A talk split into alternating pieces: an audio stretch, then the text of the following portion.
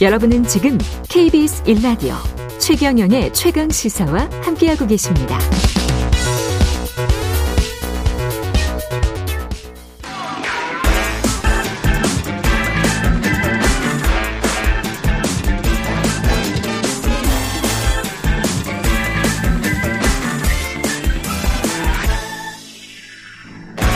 네, 최경룡의 최강 시사 한 번 더 뉴스 시간입니다. 오늘은 오마이뉴스 과구신 기자와 함께 하겠습니다. 안녕하십니까? 네, 안녕하세요. 예, 그 우크라이나 카호우카 댐인데요.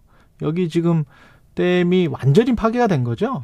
네, 이제 댐이 부서진 지 좀 됐죠. 예. 벌써도 시간이 지났습니다. 지난 6일에 러시아군이 통제 중이었던 상황이었는데 원인 불명의 폭발로 댐이 음. 파괴가 됐습니다. 지금 우크라이나와 러시아는 서로 서로 네, 너네가 파괴한 거지 예. 이러고 있는 상황인 거죠. 그래서 현지 보도를 종합해서 이제 가장 최근에 업데이트 내용을 보면 지금 입원한 주민이 77명이고 어린이 300여 명을 포함해 7천 명이 지금 대피를 한 7,000 상황이라고. 합니다. 예. 수심이 3m까지 위로 올라 왔다고 하더라고요.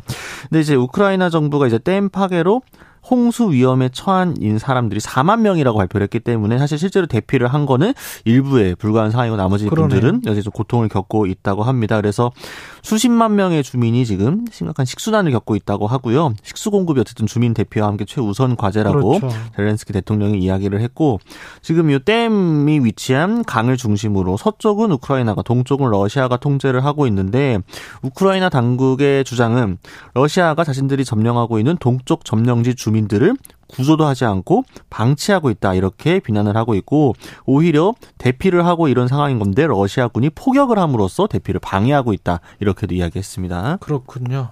이 홍수로 인한 물은 거의 다 빠졌습니까? 어떻습니까? 네, 다행히 좀 시점이 좀 지나가지고 이제 많이 빠지고 있다고 하는데요. 이제 예. 러시아 현지 언론을 보게 되면요. 일단 도시 전체가 물에서 해방이 됐고, 근데 아직 지하실에 남은 물들을 퍼내고 있다라고 이야기를 했습니다. 그래서 에너지 공급도 시작이 되어서 일주일 정도 지나면은 일상적인 활동도 이제 회복되지 않겠느냐라는 게 이제 러시아 측의 이제 예측인데요. 예.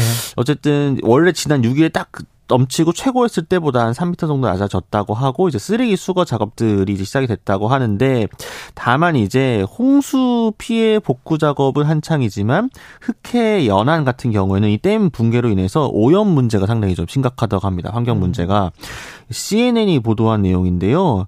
이 강을 따라 밀려온 쓰레기들로 흑해 연안 항구 도시 오데사 해안이 어. 쓰레기 더미와 동물들의 공동 묘지로 변했다고 하고요. 예. 우크라이나 내무부에서도 많은 지뢰 또 탄약 또 폭발물들이 바다로 옮겨진 뒤 와. 해안에 던져지고 있다 쓸려 내려와서 그래서 거의 뭐 생태 학살의 결과다 이렇게도 얘기를 하고 있고요.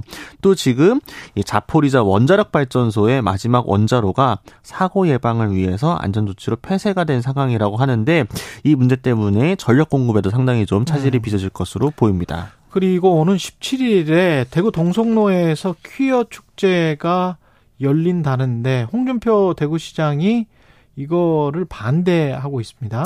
네, 홍준표 네. 시장이 어제 이제 또 SNS에 글을 올렸는데요. 네. 퀴어 축제 때 주변 도로에 대해 버스 노선 우회 요청이 경찰에서 왔지만 이거 공공성이 있는 집회로 보기 어렵기 때문에 그런 조치를 취할 계획이 없다라고 합니다. 그래서 버스 노선 조정은 대구시의 이제 권한이라고 강조를 하고 있는데 아, 이런. 네, 이런 식의 좀 반대 입장을 표명한 게 이번이 처음이 아니라 뭐 지난 8일에도 동성로 상인회 또 대구 이제 퀴어 반대 대책본부가 이었다고 해요. 그래서 집회 금지 가처분 신청을 내자 이에 대한 지지 입장을 밝히기도 했는데 이때 쓴 표현이 성소수자의 권익도 중요하지만 성다수자의 권익도 그에 못지않게 중요하다. 그래서 시민에게 혐오감을 주는 이런 퀴어 축제는 안 했으면 좋겠다라고 썼습니다. 신박한 표현이죠. 예, 글쎄요. 예. 이게 자유라는 측면에서 좀 많이 다르네요. 생각이 많이 다- 다르네. 외국이나 미국이나 유럽에서 만약에 시장이 이런 발언을 했으면 어떻게 성 다수자들이 반응했을지 궁- 궁금합니다. 예. 네. 예. 자, 작년에 저 이제 오슬로에 간 적이 있었는데 그때 예. 딱 프라이드 퍼레이드 기간이었거든요. 그때 오슬로 시장이 막 퍼레이드 가보라고 막 예. 이제 권유하고 막 오슬로 시가 다 무지개 깃발로 걸려 있었는데 그렇죠. 서울시가 이랬으면 아마 난리가 나지 않았을까 이런 생각이 지금 들더라고요. 서울시에도 퀴어 퍼레이드 하는데 지금 반발이 좀 나옵니까? 네, 그러니까 원래 이제 서울 광장에서 항상 매년 해왔었죠. 했었죠. 했었는데 예. 이번에는 서울 광장이 불허가 되면서 이제 다른 쪽으로 을지로 쪽으로 옮겨가지고 네. 진행을 한다고 합니다.